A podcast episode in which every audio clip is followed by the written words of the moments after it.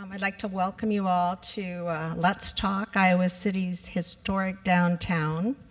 Um, we're pleased with the turnout. It's a busy day in Iowa City, and we see that a lot of you understand the importance of having an interesting and a vibrant downtown. My name is Jenny Swaim, and I'm the chair of the Iowa City Historic Preservation Commission. And the commission comprises 12 citizens who are appointed by the City Council, and we represent various historic districts and the larger community. There's a lot of kickback on this. Are you hearing that too? Sounds okay? I'll, I'll persevere. Um, the commissioners volunteer their time to identify and designate historic districts and landmarks, and we review applications uh, for exterior changes in historic districts. Some of you may have uh, gone through that if you're doing some changes on your houses in historic districts. Uh, we make recommendations to the City Council and boards and commissions, and in general, we encourage and celebrate preservation in all of its wonderful forms. So, this is a kickoff, to use a fall football term, of our historic and architectural survey for our downtown. And first off, for funding the survey, we'd like to um, thank the Iowa City City Council, as well as the National Trust for Historic Preservation. And thanks also to the Englert for allowing us to have this good conversation in a wonderful building. Um, it's my pleasure tonight to introduce Alexa McDowell. For she'll be conducting the survey in the following months. Alexa is an architectural historian and the owner of AKAY Consulting in Minneapolis. She got her bachelor's in art and design at Iowa State Please don't boo. I wasn't going to say anything. Uh, did you not see the result of the football game last weekend? I was watching it with my daughter. It was a painful. not for us. a master's in architectural studies with an emphasis in preservation and postgraduate work in history as well, all at Iowa State. She has worked at all levels of preservation, and that gives her a special uh, kind of expertise from serving on local commissions like ours to helping found a grassroots uh, nonprofit in Perry, Iowa, that helped uh, save and see to the rehabilitation of historic buildings. Today, to today, working with communities throughout the Midwest in intensive level surveys, uh, nominations to the National Register, tax credit applications, and pertinent to our kind of work today, placing on the National Register commercial downtown districts in Fort Dodge, Belle Plaine, Newton, Northwood, and Mason City, to name a few Iowa communities that have benefited from her work. But equally important to all this expertise, Alexa is skilled at helping a community understand its past and helping that community ask itself the challenging questions about its future. Please help me welcome Alexa McDowell. Thank you.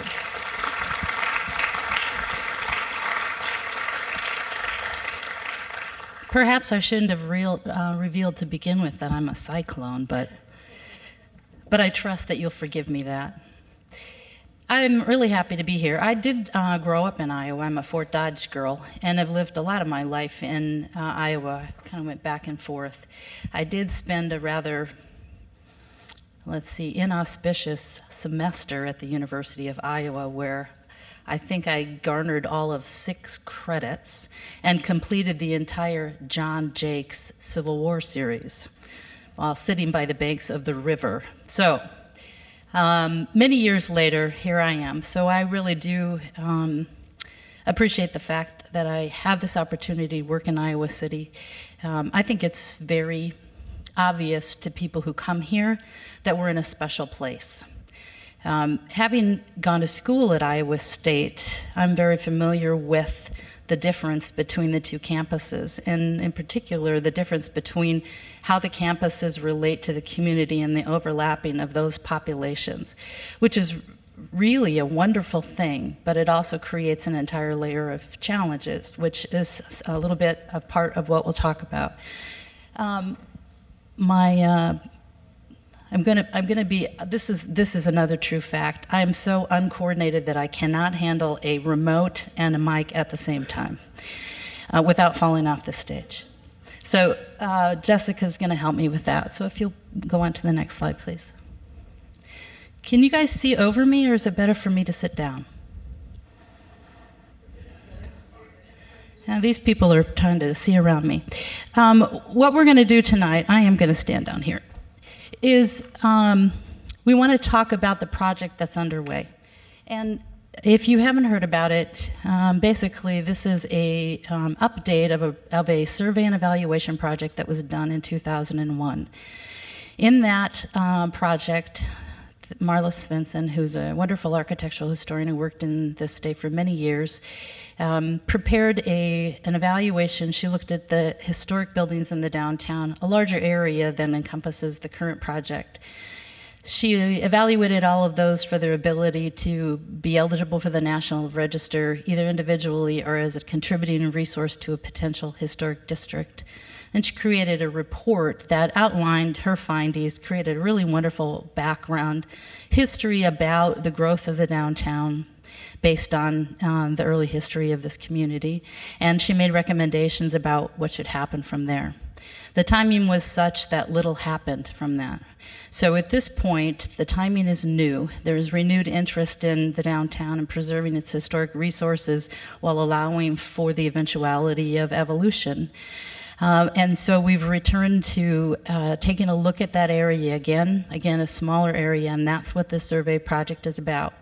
So the first component is looking at the buildings again and determining whether or not a historic district still remains whether or not what the boundaries of that historic district might be, whether there are individual properties that are not yet listed on the National Register but should be listed on the National Register.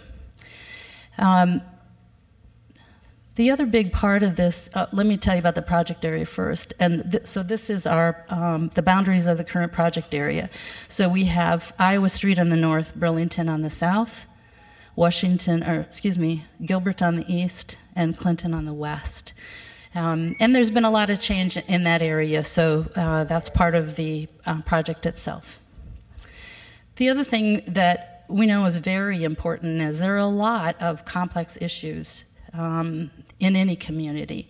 And I think, um, and more so in Iowa City, perhaps because it's a growing community, because the university is here, because the proximity of the university and the population associated with the university, because of the um, really incredible and very important collection of historic buildings that are in this community. And so, part of um, a, a, really big, important part of this project is to talk to people, to hear varying perspectives, to um, gather those impressions and those ideas and those views and visions of the future, and um, create a recommendation in a report form again that um, tries to help pave the way or set a course for the future. Um, and again, that's the summary report. So the pieces of that will be recommendations about National Register eligibility and, um, and how we progress from there. The, the presentation tonight is going to um, focus on these various things. One is to think about historic character. What defines historic character? What does that mean? In the commercial downtown, what are the various elements of the downtown, not just the buildings, but the streets and the vegetation, the people, the activity, you know, um, nodes of gathering, those sorts of things that help define this particular downtown. We're going to talk about the identity of the spaces, the inevitability of change, and we're also going to talk about sustainability, and we're going to take plenty of time to, to talk to ask questions, to have discussion about um, these items and um, anything that you feel you'd like to contribute so that this process is as full and complete as possible. So, in the spirit of disclosure, I don't know why I thought this was important, but I do think that there is a preconceived notion that if you're a preservationist, you believe that everything should be preserved. I don't take that position. What I believe is is that the historic character of this town, the character of this town, the downtown rests solidly on its historic buildings. And that approaching the future um, preservation of historic buildings and the historic character has to be at the center of that. But I also believe in evolution. I believe that good architectural design will be important and part of the historic fabric in 50 years. And that if I was alive in 50 years and doing this project, that those buildings I'd evaluate and think that they belonged and they were a part of the historic fabric. I know that to be true. Um, I won't go through all of these, but what I wanted you to understand from that is, is that, that there are many ways of looking at these things, and in order to look at them, we have to be honest and open about all of the dis- different positions and all of the different possibilities and the um, potential conflicts and the challenges that that are part of preservation, a part of a downtown. So, these are the things specifically that we want to address about historic character age of a building architectural style, scale, proportion, form, and continuity or context. And the reason that I pull those out is, is that when, when we look at a historic downtown and we try to decide whether or not it's eligible for the National Register, those are the things that I look at. Um, they're also the things that I look at when um, I think about okay, there's um, a potential for a new development. How is it that we integrate new development into a historic setting and have it be appropriate? And these are the, the touchstones for uh, analyzing that kind of new um, construction into an existing context. So, change, right? This is a uh, circa 1854. Uh, I think that's Iowa Avenue. And you can see we're a long way from that, right? And there are lots of things about this particular uh, historic character that um, that we can identify and use as touchstones as we think about how things evolved over time. So when you look at an early streetscape like this, you're not surprised that we don't see cars and that the roads aren't paved. The other thing that I encourage you to look at is that there's very little vegetation, and that has something to do with how that space feels, right? The, the buildings um, are a variety of heights and shapes. So some of those early buildings had kind of a, a Dutch sort of influence or Fem, Flemish influence. Um, the three story here at the front is the one that I'm looking at in particular. Um, but, but we have a lot of these wood frame buildings, one stories that are to the foreground. Those were our, the early constructions. You know, communities all over the state of Iowa, they used the resources at hand when they started throwing up their first buildings, and those were by and large wood frame, unless you live someplace like Anamosa, where limestone was prevalent and it was easy to get to. But as communities, towns, downtowns grew and there was more wealth, more population, then you started seeing the wood frame buildings disappear, or they burnt down before that point, and they were replaced with brick. So here we have um, a downtown street in the 1880s, and you can see wood frames uh, by and large gone. I can't tell for sure if in this next block maybe there's one left in there. But primarily, by the 1880s, the visual character of downtown Iowa City had really settled into itself. Even without vegetation, cars, and paved streets, we can see a sense of continuity. The, the downtown commercial buildings were built to abut each other. Um, obviously, that's about money and making use of land space. They were uh, two and three story buildings tall. They were by and large um, influenced by the Victorian era uh, Italianate style. We do have a mansard roof here, which is a little um, kick from the French. Um, but by and large, uh, we had a contiguous, um, well orchestrated growth of a commercial street. Here we go. This is Gilbert. And we can see the, the building that I always, um, my eye always goes to is the one that has the beautiful, beautiful neoclassical front, has a pediment.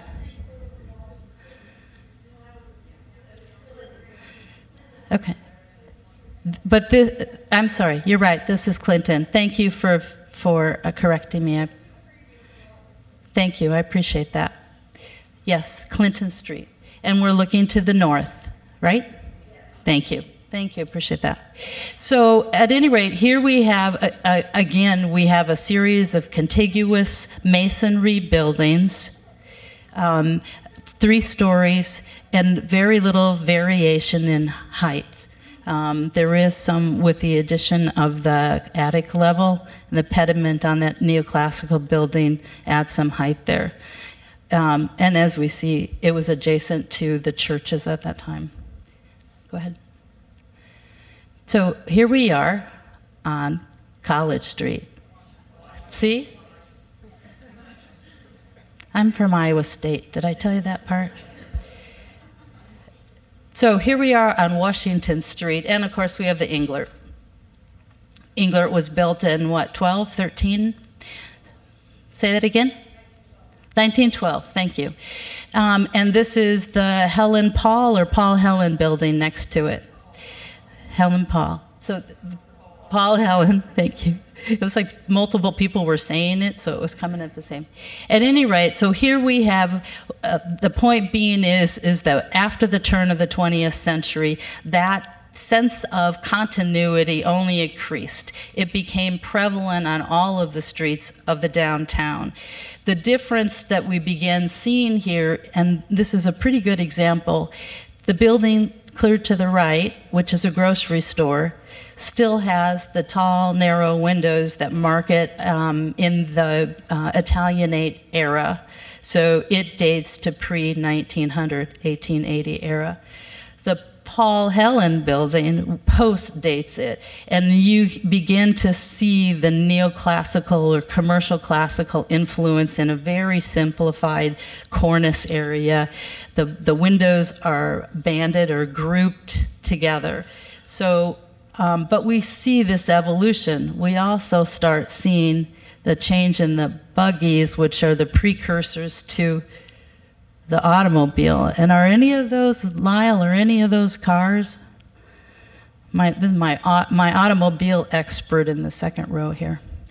So, progression, though, evolution, um, but the continuity, the height, the scale and proportion of one to the other is intact.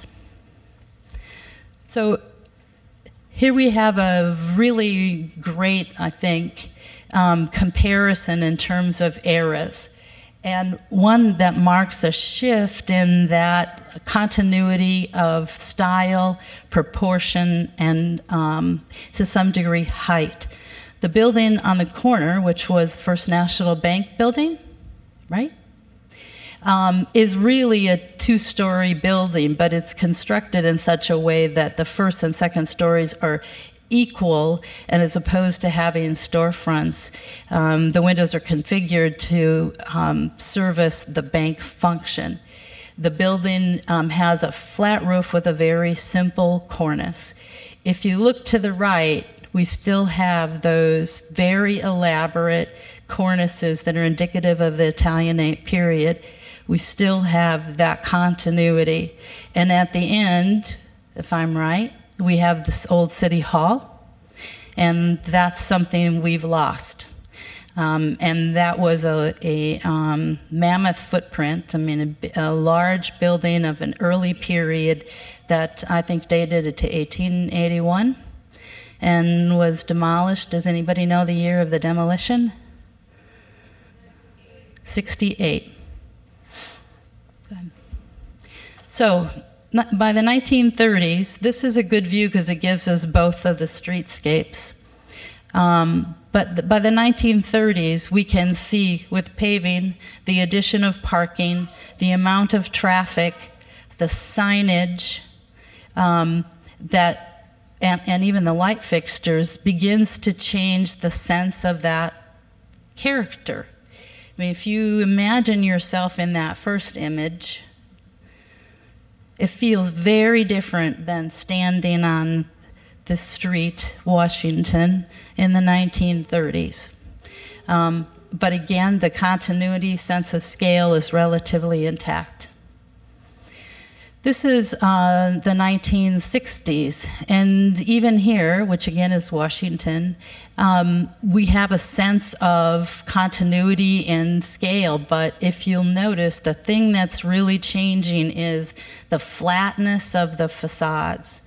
So the Italianate, which we still see a lot on what college on the Ped Mall, um, there are several examples examples that still remain with that beautiful elaborate cornice. This, these all have a very flat face, and that's a you know a precursor to the modern era. By the mid um, 20th century, though, the second building over, which I can't read the name of that sign, Vare, Var, does someone know the name of that building? Le, okay. Um, that's a very modern building. Now, I didn't date that building, so I can't tell you when it was constructed, but I would date that facade to the mid 19th, 20th century, 1950 ish. And so the visual character in terms of style has begun to change. The feeling of being in that space is very different than it was in the 1850s, than it was in the 1880s, because of the change in the style of the buildings, the change in the um, traffic patterns, the prevalence of the auto, and the paving of the streets. And here's another of the 1970s, and we are on Clinton.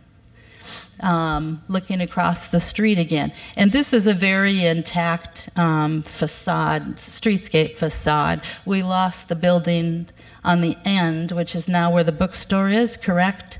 Um, and what that must have been in date, dates to 1920s, the bookstore. Um, and so that's a long standing sort of uh, streetscape.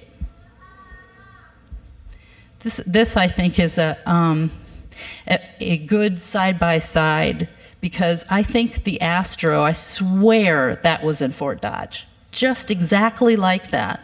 The sign was the same, and that cladding, that um, curtain wall that they put over. And this is an is an example of how the character of a community changes when there's loss, and what replaces what is lost is less than um, what we lost, right? So the building that's hidden behind there or that was replaced entirely was undoubtedly, in my humble opinion, something that was far more beautiful than the Astro Theater and its gold facade. But still, we maintain this continuity of buildings. And if I'm uh, got my orientation straight, this is where Beadology is on the far right, and the empty lot is where City Hall was. Okay, thank you. And this is, uh, gives us a view of uh, downtown today. And so what we see is new constructions that are 20th century, uh, 21st century constructions. So Sheraton uh, is the end of the 20th century, but we see them as a backdrop now. Um, they become a part of um, creating a canvas um, upon which the historic part of the downtown um, kind of rests against. And again, this block has changed quite a bit, but in terms of scale, form, um, and continuity, it's pretty well intact. The historic styles have been modified significantly over time. So, identity of spaces. So, we talked about the buildings, the streets a little bit, vegetation, activity, and people. And in Iowa City, we go back to this view, which is um, Iowa, looking to the east. Um, it's a very rural feeling, a very park like setting, which in, in, in part is retained by the Pentacrest. So having the Pentacrest there helps maintain that sense of a park like setting. Um, that's kind of reiterated in the Ped Mall, which we'll talk about in a little bit. But this sense of space here is also about the width of that road. And that road stays wide. I can't say that I know how much of that's been altered over time, but all you have to do is stand there and know that it's, that it's wider than a typical roadway, right? Um, the addition of sidewalks and um, boulevard and those kind of things alter how we experience that. But the retention of Iowa as a wide street helps maintain a sense of the historic integrity of space that is um, part of the entire sense of historic integrity. So, my point being that all of the components building, space, vegetation, the roads together um, create this sense of historic integrity. I thought this was funny. These are the engineers. They look like they're about as wild as any engineer I've ever seen. They're a serious crew. So here we are on Clinton again, looking to the south. There's that beautiful building. I just can't quit looking at it. Um, really beautiful building. Um, the downtown let me let me just say I've talked to a lot of people so far, and I hope to talk to a lot more people. And, and there are many common threads in those conversations that I've had, but one common thread is that having people downtown and that being a mix of people is really important, and everybody recognizes that that the um, long-term economic success of a downtown um, will result in our ability to save its historic buildings, to have a vibrant retail life, to um, have community gather together and be in a place where they feel like community. And so the people are really at the heart of all of those other things being successful. This is a great um, aerial view that illustrates multiple things. One is the density of the downtown. So there are a lot more holes now than are represented in this image, um, but it still remains a relatively dense downtown. Um, in, in other places um, on the fringes by Burlington, there is some large scale growth that is reflected uh, in terms of density. But it also shows that long standing and very important relationship between the Pentacrest, the University of Iowa, and the downtown. This would be when Iowa State beat Iowa no, the, the, Iowa wouldn't be celebrating would they. This was when Iowa beat Yale in 1922. Um, I don't. Do you guys ever do this? You stand by a building, and you know it's a building you've seen. I don't know every day. It's nothing that's new to you, and then you see a picture like this, and you go, "Wow, my goodness, that building is so." Um, old, but also beautiful. And the story that it told when it's built is so different than the story it tells today. But in the same breath, kind of the same story. Do you know what I mean? Is that weird? But when I look at this and, and I see the buildings downtown, you know, you walk these streets and you look at some of these buildings, and, and it helps me put into perspective how important it is that something lasts because so few things last. Um, and so the joy that's in these streets because the Iowa football team beat Yale, and I don't even know how much, but it's so real. And it brought um, to me um, really the meaning and the importance of historic buildings, historic spaces as memory makers. I just thought this was funny. Um, these little carts were all over the. Perry had one of these, and and uh, the popcorn lady um, pop popcorn every Friday night, and everybody from town came downtown and had popcorn, and that's what these people were doing. So you know, we have our um, food carts. Do they do that here in Iowa City? They're doing the food. So food carts are this hot thing. Well, you know, somebody had that idea a long time ago and here they are in, in their, you know, 1900 garb, maybe before that, standing in the spot where we stand to get food at the food cart. Um, continuity of time. But again, the point is that these places, over such a long period of time, have been a place where people come because they're happy to be there. And here they are. Go ahead. The, the Ped Mall is a phenomenon. Do you know that? It's a I wish I knew what the statistics were of how many ped malls were created in the 1960s and 1970s that failed. Do you many you know how many of these have been reversed because it was the worst idea in the history of their community? And yet here is this place that is life. You know, it's um, it draws people. It is intimate in its setting. When you're there, you feel like you're outside, but you're inside.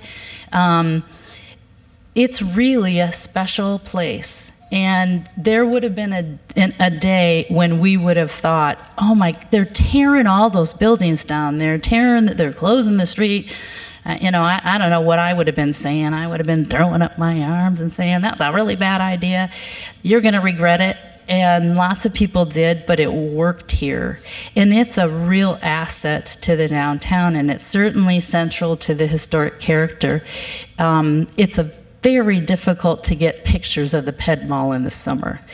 Um, I borrowed this from Bobby Jett, I think, put so many wonderful pictures on Facebook. But um, but it's an inviting place, and when it's hot in the summer, people gather there. Um, I don't know all of the fest- festivals that you guys do here, but I know that when my daughter was here this summer taking pictures of the buildings downtown, she stood and took pictures of, um, like maybe it wasn't right on the Ped Mall, but these chalk artists had done these crazy, wonderful, amazing images. And she photographed them and sent them to me and said, Can you believe this? And there are people all over the place. And those sorts of things are the character of downtown Iowa City that are embraced by the historic buildings that are there. So, change is inevitable. I mean, there's just no getting around of it. Some, some of it is uncontrollable, some of it is controllable. You guys made it through a tornado, you know what that did to your downtown. Um, I don't have any pictures of that, but there are plenty of pictures of fires. And there is not much to be done about those sorts of things um, once they happen. Obviously, fire pre- prevention is a much um, more refined science than it once was. Um, but fires uh, take buildings, and they often, when you have contiguously constructed commercial buildings, takes more than one. So here we have an example of a major fire, and the good news is that's what we got. So the Hotel Jefferson was built 1913, I think. Beautiful building, and it anchors that downtown, creates a really important anchor to that streetscape um, with the bank on the other end. Um, that's one thing I always think about with this historic preservation is is that I always ask if we're going to lose something, what are we getting in its place? For a long time, what we got in its place was a parking lot. Um, that happened everywhere. This is just another view of the Hotel Jefferson. The streetscape, the buildings between the hotel and the bank have changed since that, um, right, the period after the hotel was built, but the streetscape stays intact. And much more recently, what year was that when Brugge was burned and you lost all those buildings on that L shape? Not very, five years ago, ten years ago? Five? Five? Um, and you know, an old an old building, maybe not sprinklered, um, and you know, I don't know what the what caused that, but um, what we ended up with was new construction, and um, obviously something had to go there. And I have no problem with any of these buildings. The one thing that I'll point out about these buildings, when we think back to my diatribe about um, contiguous buildings and the relationship of proportion and form in terms of alignment of the first story, alignment of the second story. This does not do that. And I, I don't know why why that was. You know, when you've got multiple property owners, those sorts of things happen. There are all sorts of things at play, but it is a point of um, education, I think, when we talk about understanding what, um, what historic integrity is, what historic character is, and how loss of context impacts a streetscape. So I think these buildings individually are all interesting and contribute to the downtown, but there is a breach of historic integrity as a result of loss of the historic building and construction of new buildings that um, don't follow historic proportion, scale, and con- uh, continuity. Urban renewal. It's a dirty word in Minneapolis, there was a, what they called the Metropolitan Building. And if you can imagine the biggest red stone building you've ever seen, one of those where the, where the stones are bigger than if I laid down, you know, they're, they're mammoth stones. Um, and they, that was in the area they called Skid Row and it was the gateway area. It become derelict. They decided if they could tear the metropolitan down, the whole area would turn around, right? Well, about I don't know, three months later, they still couldn't get that building down. It was so well built. It's phenomenal it, it is a story of the ages in Minneapolis preservation world about how stubborn that building was. And I think a lot of us got some joy out of thinking how frustrated the people were that were trying to take it down. But it was a, a mammoth undertaking. What happened was they ended up leveling blocks and blocks of historic buildings to get the bums out of that area. Now, you know, they homeless people went and lived someone else, somewhere else, which is a logic I've never figured out why no one figured that out. But um, so anyway, the Metropolitan Building is one example in a big city setting of urban renewal. But urban renewal, you guys know, it was everywhere. And it seemed at the time, I'm sure, to be the right answer to a series of problems or issues that were being faced um, fin- finances, um, buildings that are being uh, dilapidated, they become a hazard to people. Um, you know, communities trying to make something positive out of a situation that they don't really know what to do with. And so in Iowa City, these came down, these came down, and what'd you get? Capitol Mall. And I don't, I haven't really asked anybody, but I don't think the Capitol Mall, if in hindsight any of you would trade the Capitol Mall in terms of its success, um, its architecture, um, I don't know, and and um, I, I, shouldn't even say it that way because I don't want to offend anybody because I really do people, believe that people to make the best decisions based on what they know at the time. The point is, is today in hindsight, as preservationists, we wish we still had those buildings. Am I alone in that? Okay. Next. Thank you. And this is demolition, and I, I don't, um, I didn't identify, though I'm sure that they exist because the holdings of historic images of Iowa City buildings is mind blowing. It's so wonderful. Um, so what I was going to say is I, I don't have an image of the buildings that were here, but these are the build. This is the site of the um, Plaza Center one, and this is it going up with the Hotel Jefferson right behind it.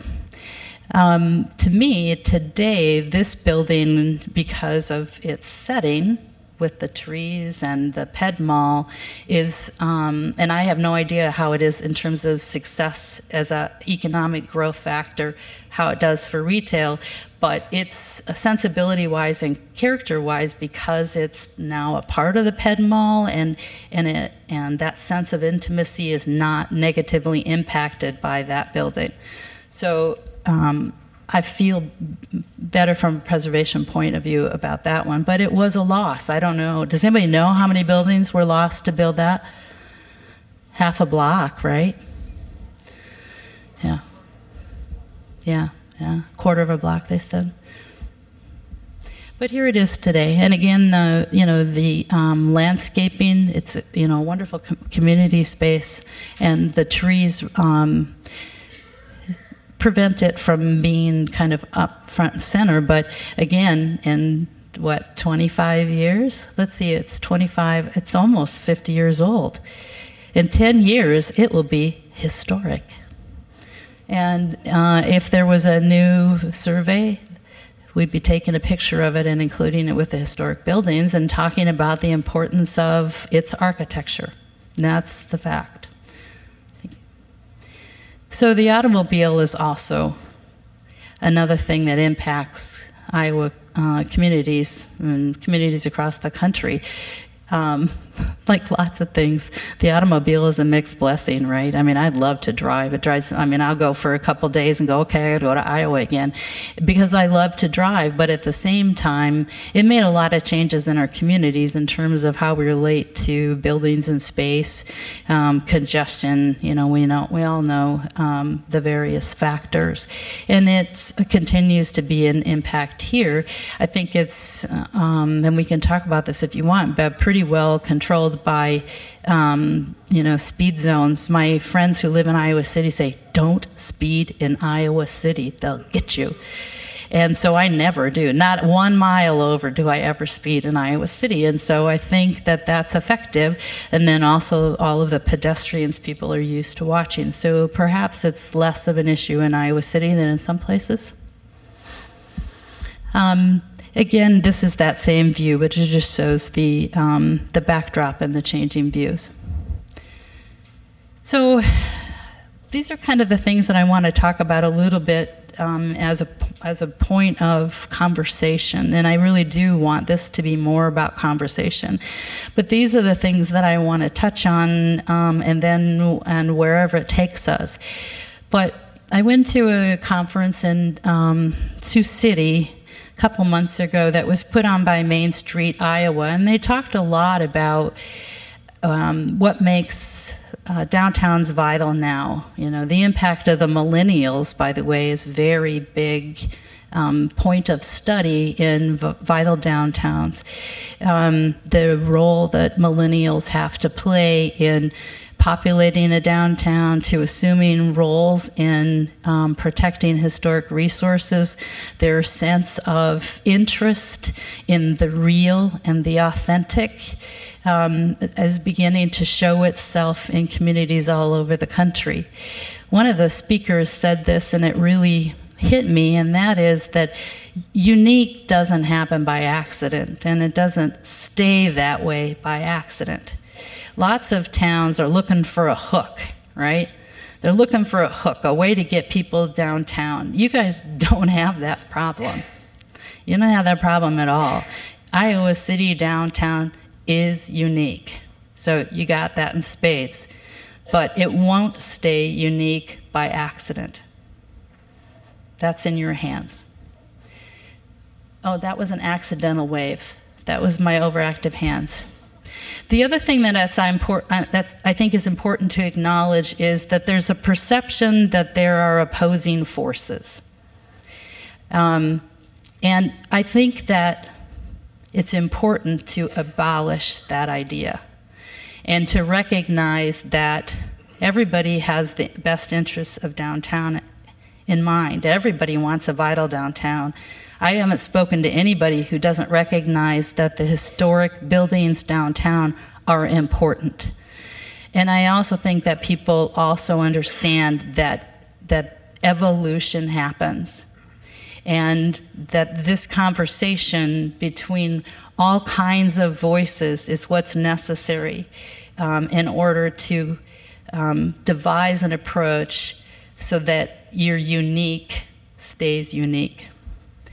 Um, I also think it's important to understand that there are economic pressures that are very real. Historic buildings are a challenge, they can be a challenge. There are also tools to help people rehabilitate and maintain historic buildings. Historic tax credits have been a phenomenal success in the state of Iowa, from small projects to enormous projects. And those are a, a, an amazing tool. The city of Iowa City, I understand, has um, some CDBG funds that they use to um, help historic rehabilitations. There are tools out there, and there are also people who understand how to get through the complexities of those programs, which I'll be the first person to tell you historic tax credit programs can be challenging, the, the application process, but um, they are also a very important, effective tool to preserving historic downtowns. And the last thing is this idea of bringing people together of a variety, a cross section of people the, the literary community here, the arts community, the preservationists, the retailers, the students, the retirees and everything in between have a place in downtown. And I think there's a lot of that in, at play already to bring people to downtown. And I think that people are looking for other ways to assure that that grows, continues to embrace different um, cross sections of the community. But there is no doubt that vitality is connected to people being there, right? So before we open up to questions, I just want to thank a few people. Um, you know, first of all, the Iowa, the city of Iowa City, and I won't call out anybody by name because I was asked not to, but there are individuals who work really hard on specific projects, including this one. Um, Lee introduced the Historic Preservation Commission, and I just want to underscore that people who serve on the Historic Preservation Commission devote a lot of time and energy to um, to evaluating and doing everything they can to protect the historic resources of their community, and um, they deserve a lot of credit. I didn't put on here, and I should have, the Friends of Historic Preservation, which are also a, they're a nonprofit group separate from the city of Iowa City, but they work very hard to. Um, to contribute to the historic character, to preserve historic buildings. And what's the name of the building that you moved? The house? The Met, the Hauser Metzger House. And I came to know about them actually because Cedar Rapids has a um, kind of a, an equivalent, they call it Save CR Heritage. And they moved a small house and did a rehabilitation.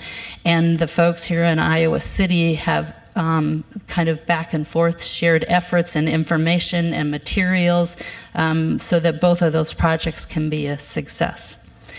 Um, I also wanted to um, thank the people that I've spoken to so far and the people that I'll speak to. Um, people are very open and interested in talking about how they feel about that town, downtown, what they see as a, their vision for downtown, what they see as the challenges, and they take time out of um, their busy schedules to do that. And so I really, really appreciate that. Um, the other thing, and I mentioned this, is the, the images are just amazing. What a treasure. And if uh, you probably, you guys probably all know this, but the public library has a digital database. The University of Iowa has a digital ba- database. I use that from Minneapolis, um, the Iowa digital database, and have for years. Um, the Iowa State Historical Society here, their office has been here for many years. Mary Bennett is the keeper of those images, and she's like uh, um, done such a wonderful job of organizing that information, and um, I appreciate that because it's really um, a very important research tool, and it gives us a chance to do what I told you before, where all of a sudden I go, "Oh, look at that lady in the dress down to her feet and standing by a horse." I stood there today. It helps me put that into perspective, and um, lastly, I thank you for coming here tonight, and um, I welcome um, all of the thoughts and things that you want to offer up tonight. The way that we'll handle this is we're going to have two folks with microphones, and if you'll just raise your hand, they will come to you. We'll see if that works all right. And how much time do we have, Bob? 20 minutes, half hour? So we got plenty of time. So, does anybody want to jump in and be the first? I'm going to be really embarrassed if no one has a question. So take pity on me. I'll think it's because I'm a cyclone. I'm, I'm not really a cyclone. They're going to head right out there grabbing the mics for you. Oh, and um, before you speak, if you could st- stand up if you can and say your name. We want we do want this to be a conversation, so we want to know who we're speaking with, please. I'm Maeve Clark. I work at the public library, so thank you very much. Keep using our. Can you hear me now? My name is Maeve Clark, and I work at the public library, so thank you for crediting us for our digital images. What's the time frame of this? When do you plan on being done? So let me tell you that so far what we've done is photographed all of the historic buildings downtown in the project area.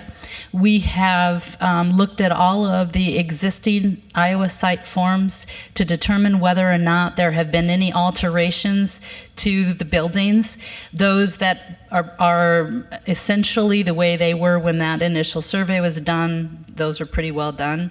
There are some that are a little complicated because there were questions about their history or um, there's some significant changes. We'll be doing that. So a big chunk of the that on the on the ground stuff is done. Um, there will be two more, probably two more presentations. Certainly one at the end of the project in the spring talks about the results, and you'll all be invited. Um, and then we'll do, we believe, another one um, in the middle there somewhere. Um, so, what we're looking at is to have the report and the final work done by March. And then there may be some follow up. Bob, did you have something else you want to add about that? Is there, um, will the final results be made available to the public at the time I submit it, or is there something that comes after that? Okay, so as soon as I'm done, the city will make it available. Okay? Hi, thank you very much. I think this is a great initiative. My name is Glenn Ehrstine. Uh, some of you know me already. I'm, i teach here on campus. I teach German. And for about three years now uh, running, I've been involved in a project on uh, reconstructing German immigration to the state. And one of the things that I've been doing with my students is uh, putting them onto stories of immigrants to Iowa City and looking into uh, local German language newspapers. So I'll also put in a plug for the Shishi, if you will, the State Historical Society collections that Mary Bennett uh, curates uh, and organizes. Um, there are um, German language newspapers. I lived here for 20 years before I realized that Iowa City over time had three different German language newspapers, and there were Czech uh, newspapers here in town as well that all pertain to the 19th century uh, immigration context and, and historic downtown. Um, when you look at those uh, newspapers, one of the things that jumps out immediately are advertisements for local businesses. So, um, you know, we have records of, in German, Moses Bloom, one price clothing store on Clinton Street, Wetherby Gallery, uh, Wetherby's Gallery in German, advertising in German, and of course all the breweries, uh, which are not necessarily in your survey um, district. Um, in any case, I would be happy to, if you're interested in uh, German language materials, I would actually encourage you to um, provide perhaps some um, German language materials, Czech language materials to indicate the relevance of these buildings for uh, immigration context as well.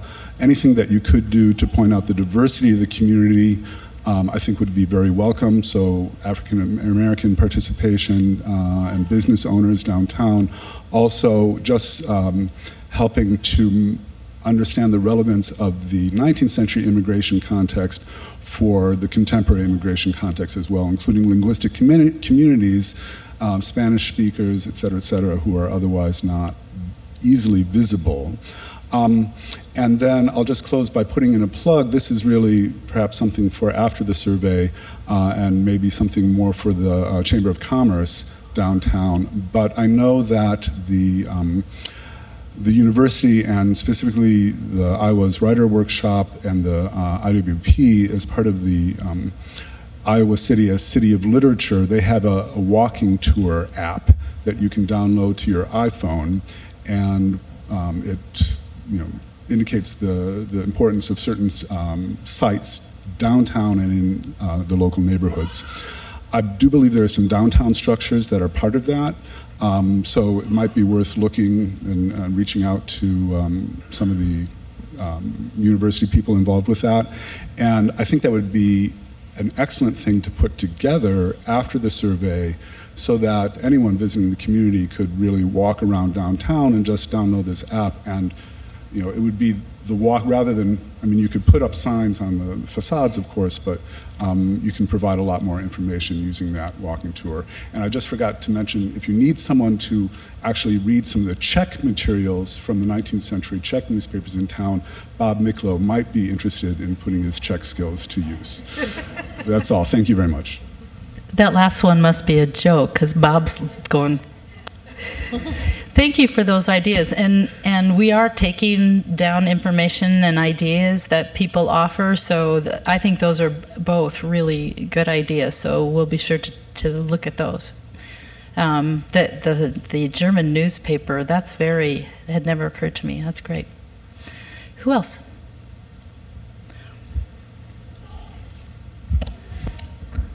Hi, my name is Karen Kubby. I uh, co-own Beadology Iowa, and I'm a member of the downtown district, the Iowa City Downtown District. And I'm really interested in making sure that your report doesn't sit on a shelf and, and gain dust. So I'm very interested if your recommendations will have some recommended next action steps, specifically for me, because I also believe in this evolution and I'm not as afraid of density. But if density is not in context of the historic buildings and and really negatively impedes upon the streetscape at the pedestrian level that can be a negative impact from my perspective. And so I'm hoping that in your recommendations, you might have some ways other communities have allowed new buildings, new looks and streetscape design that helps keep our nice pedestrian flow emotionally and physically downtown.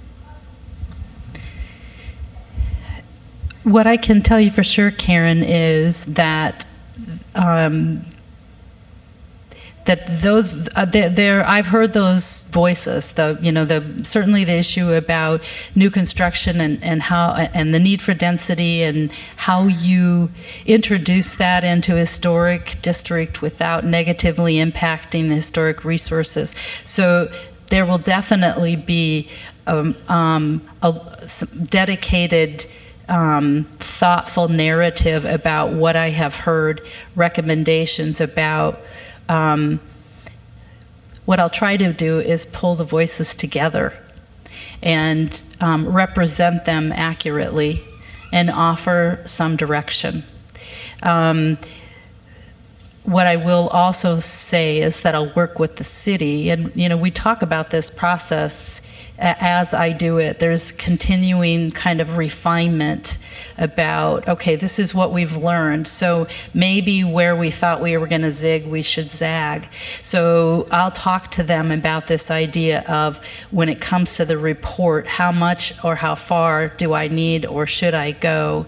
Um, in terms of precise recommendations and um, examples from other places. But we certainly take note of that. Thank you.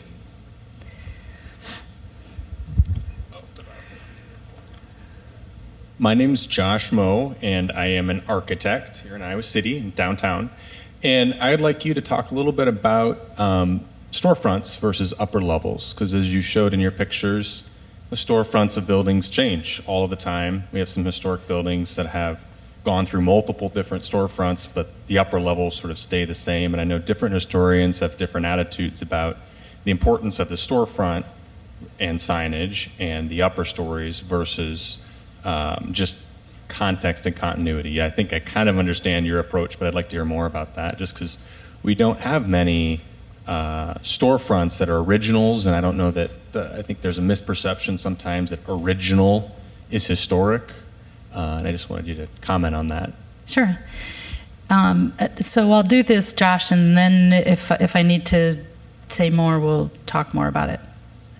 Um, so yes, storefronts change. I mean, you know, um, you can see it in your lifetime in Iowa City how many times a new business went into a storefront, and it's only logical that that a popcorn uh, dealer.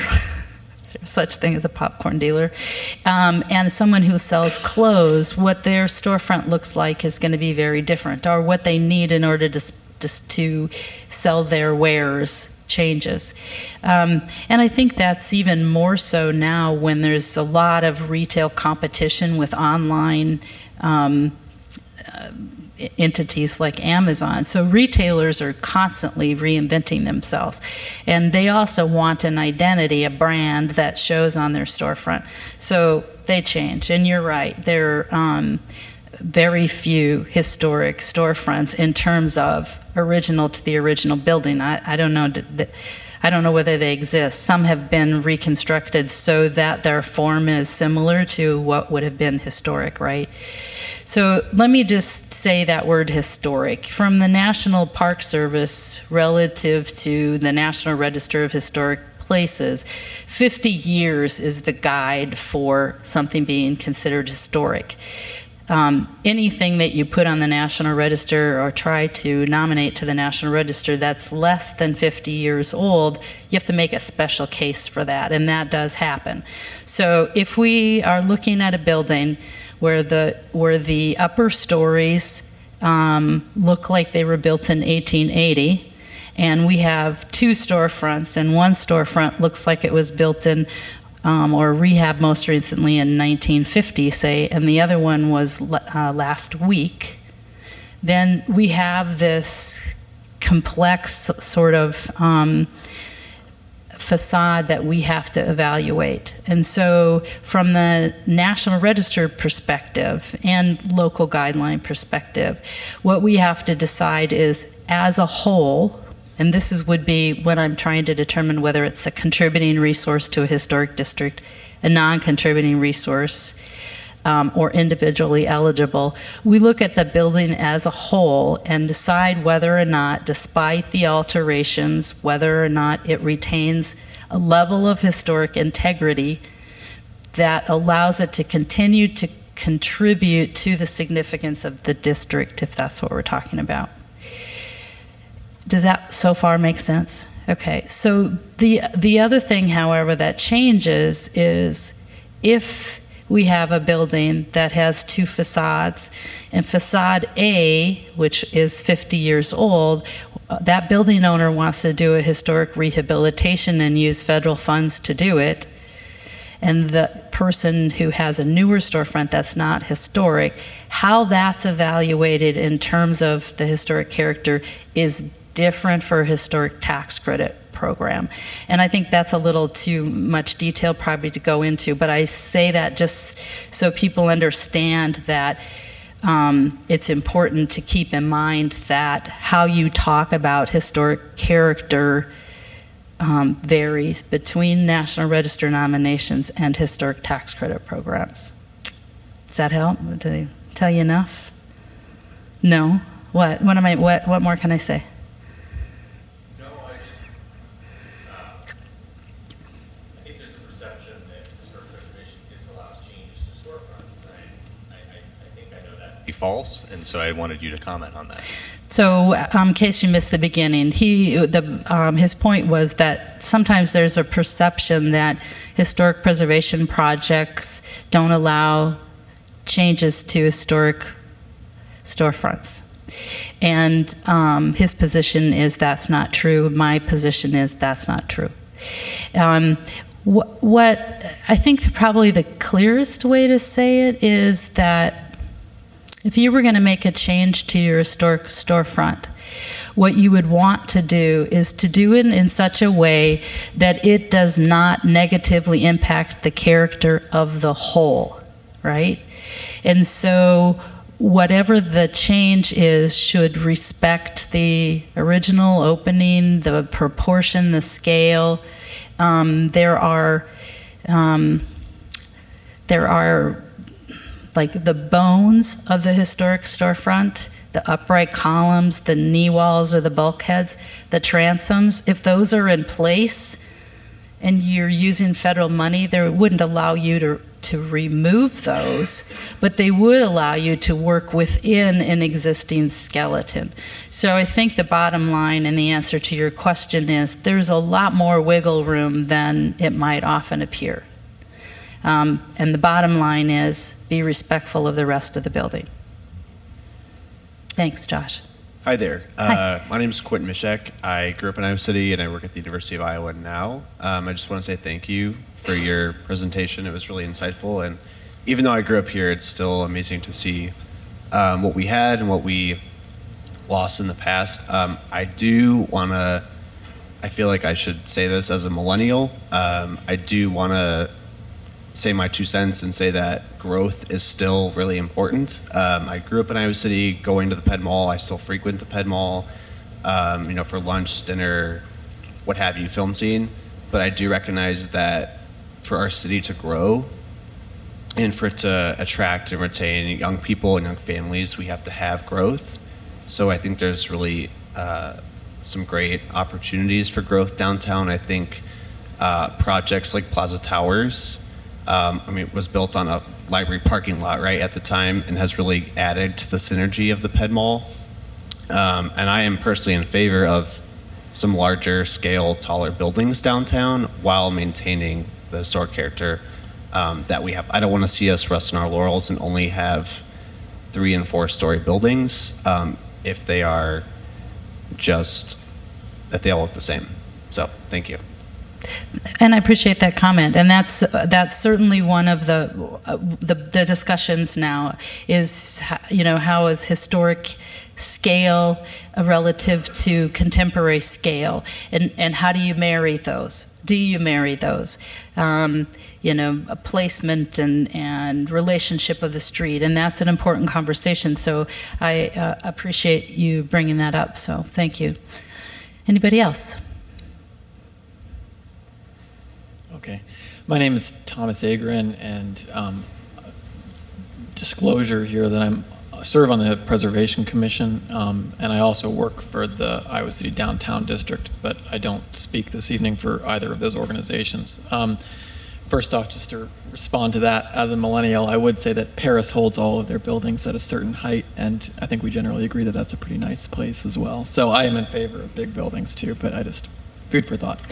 Um, one thing that we run into on the commission, or at least a strategy in the time that I've served on the commission, is that when we when a district is formed, it's ideal if the interest from that district or from the designation of a property as a historic landmark, whatever, comes from the people who own property in that district or own that building. Um, there are examples where that hasn't been the case. Um, so I'm, I'm going to string together a few different thoughts here. So, you know, I the downtown, it was very hard to see, given the speculative value of the buildings and properties there, that that strategy would work very well. And I, I do think that new buildings should be built as well, um, which is part of what gives those old buildings that elevated value. Um, I was in a meeting the other day where someone who owns property downtown, an older building, who put sunk a lot of money into fixing that building up, complained that the that a it would have been cheaper to tear down the building and build a new one, um, but also that there was a uh, the building got taxed at a much higher level after that, so he felt like he was being punished for um, having fixed up that building. So. Um, the last thing out of that, which is maybe more of a comment, is that when the you know these old buildings, I think have this have a value to the community that exceeds the value to, to or is somehow dis, disconnected from the value that the building owner has because they might have other financial reasons they need to develop the property or interested in developing the property or whatever. And so, if those buildings are really um, a, a piece of the architect, you know, an architectural piece of the vitality of downtown, then I would really like to see, you know, we as a community, as a government, throw resources at different projects. We give away uh, incentive bonuses and we change zoning and we give TIF funding. We do all kinds of things, and it would be really nice to see if these buildings, if the community values these buildings more than maybe some of the individual building owners do if there can be greater incentives, you know, a stronger hand from uh, the government in Iowa City to help make that change. So rather than twisting anyone's arm or, you know, I don't know, if we can just somehow make a greater incentive and acknowledgement from the city that this is a core asset. And while we can have bigger buildings built, especially on the many empty parking lots, surface street parking that we have um, in Iowa City, yeah, more leadership from the government would be really great to see, I think.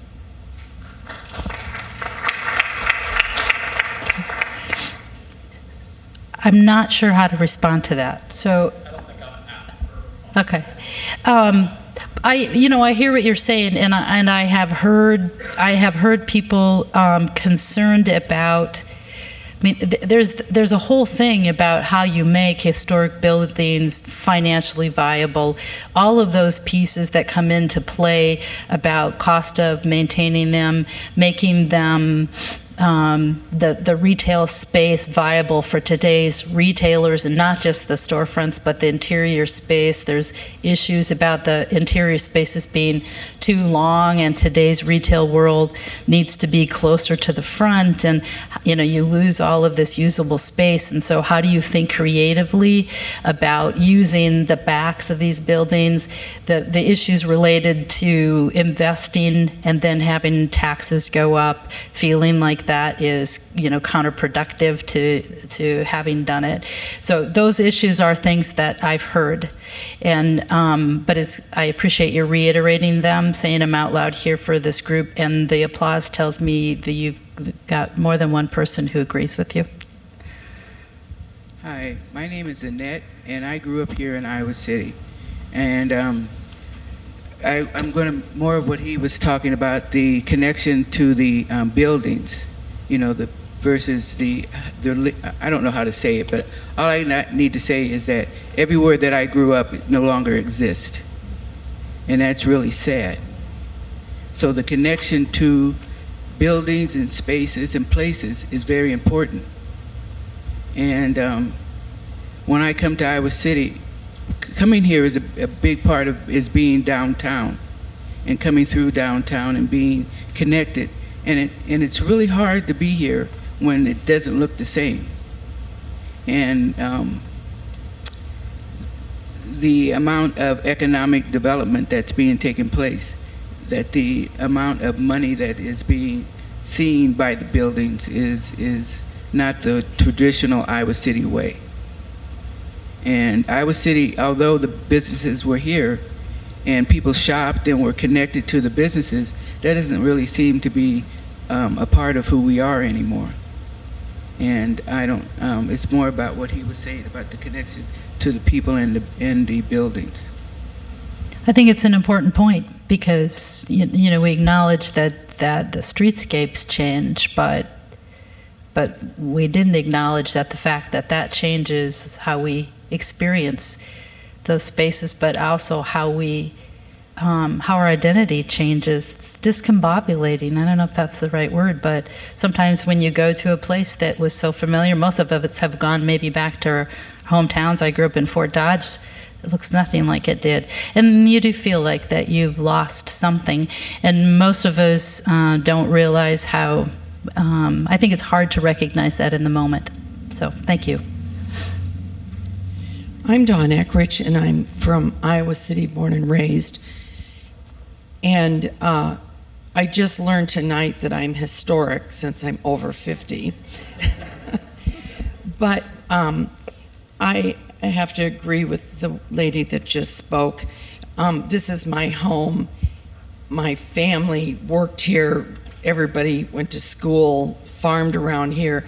It has been very hard for me to see buildings go down and um, glass and metal uh, structures go up. And I've come to the conclusion that everything does change. And that's helped me cope with this because this all has been downtown uh, change has been very hard for me personally. Um, along with your study, I would like to see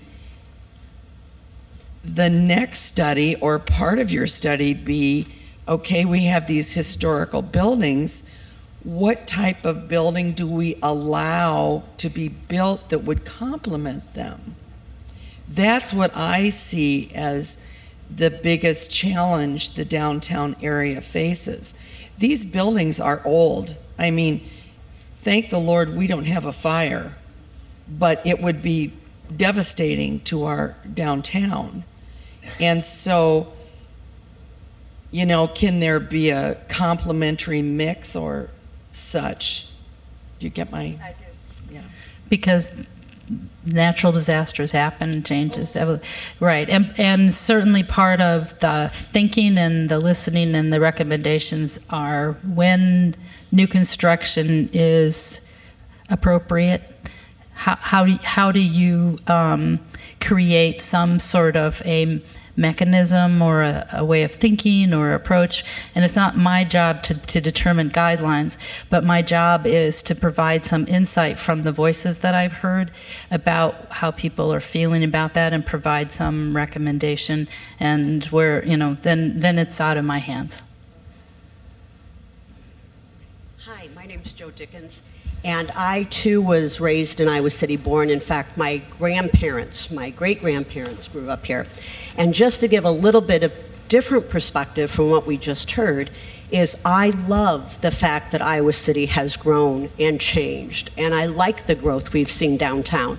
My grandfather had his insurance business downtown, so I remember what we used to be, and I think we've improved. I think we're more vit- have more vitality, and so I think some of us older people love to see the big buildings, love to see the glass, love to see the historical part of it, but that doesn't mean we can't coexist. And I hope that we continue on the growth pattern. We need it economically to survive. We've got a lot of competition out there from other people, from other community areas. And I think it's very important that we continue with our growth, coexisting new with the old. thank you for that thank you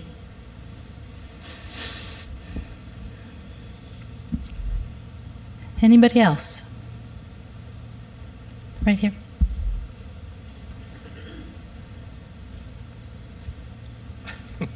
I'm Jim Swaim, married to Ginny. uh-oh I, I just wondered, uh, throughout your study, the, the pressures from the university for additional space is something that's, that's happening. There's a current property that's being looked at. You'll take that into account, I assume, but do you have experiences from other communities where the university is both an asset but also just puts pressure on existing properties downtown? Because, I mean, the university would love to have several more buildings downtown. And I just wondered if you could comment on that. It, it's a unique situation in some ways. It's unique in my experience. The, the closest experience I'd ha- I've had to that is in Cedar Rapids, where the hospitals are um, pushing into historic residential neighborhoods in particular. Um, and and and I know some of the efforts that the city and the um, Historic Preservation Commission there have undertaken in order to try to um, make an end run around that. Um, I think that's different, however, because there's more of a, I think, more of a symbiotic relationship between the university and the city than there is between the hospital in Cedar Rapids and the city. Um, I, I am having a conversation with folks at the university, so I'll be able to get their perspective and, and hear their position about that. But I do understand that's a concern. Um, and and they're a, they're a big institution, so it's certainly something that has to be part of the conversation. Uh, my name's Harry Olmstead, and I've noticed there's been interest in some of the businesses to have rooftop cafes. I'm wondering how you feel about that. Does it take away from the integrity and historical factors?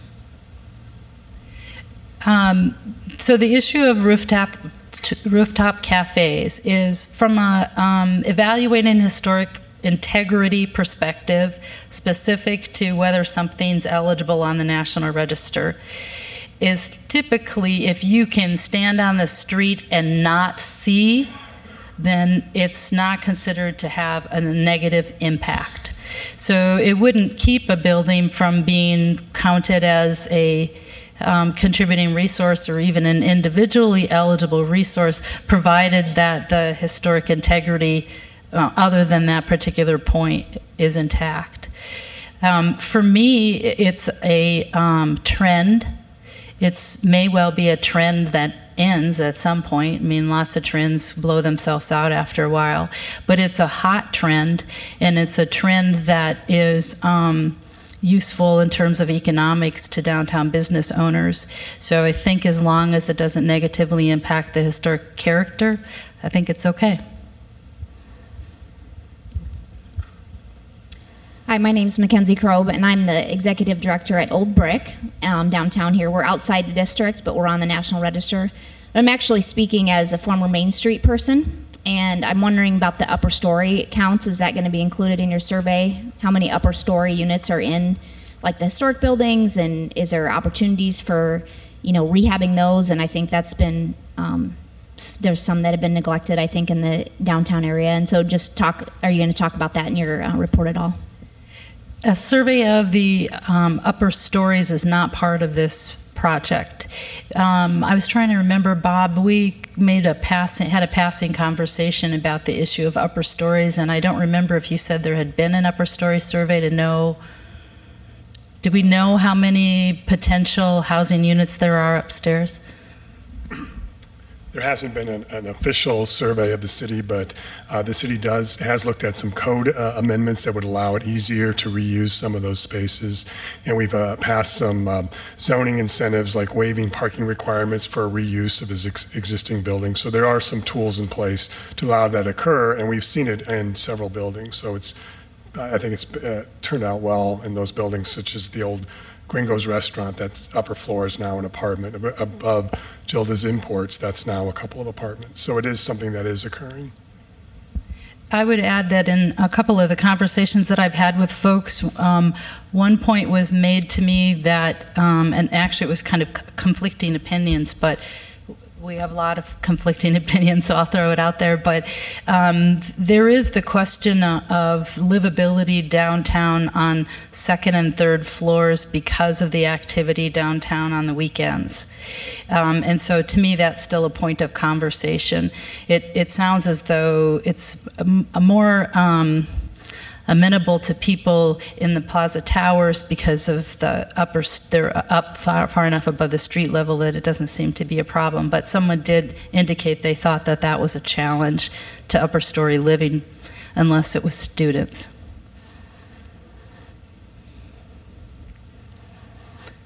Okay you worn out yet so, next steps. I think um, we asked you to stay a part of the conversation, and I hope that you put your name and contact information down so that we can keep you in the loop.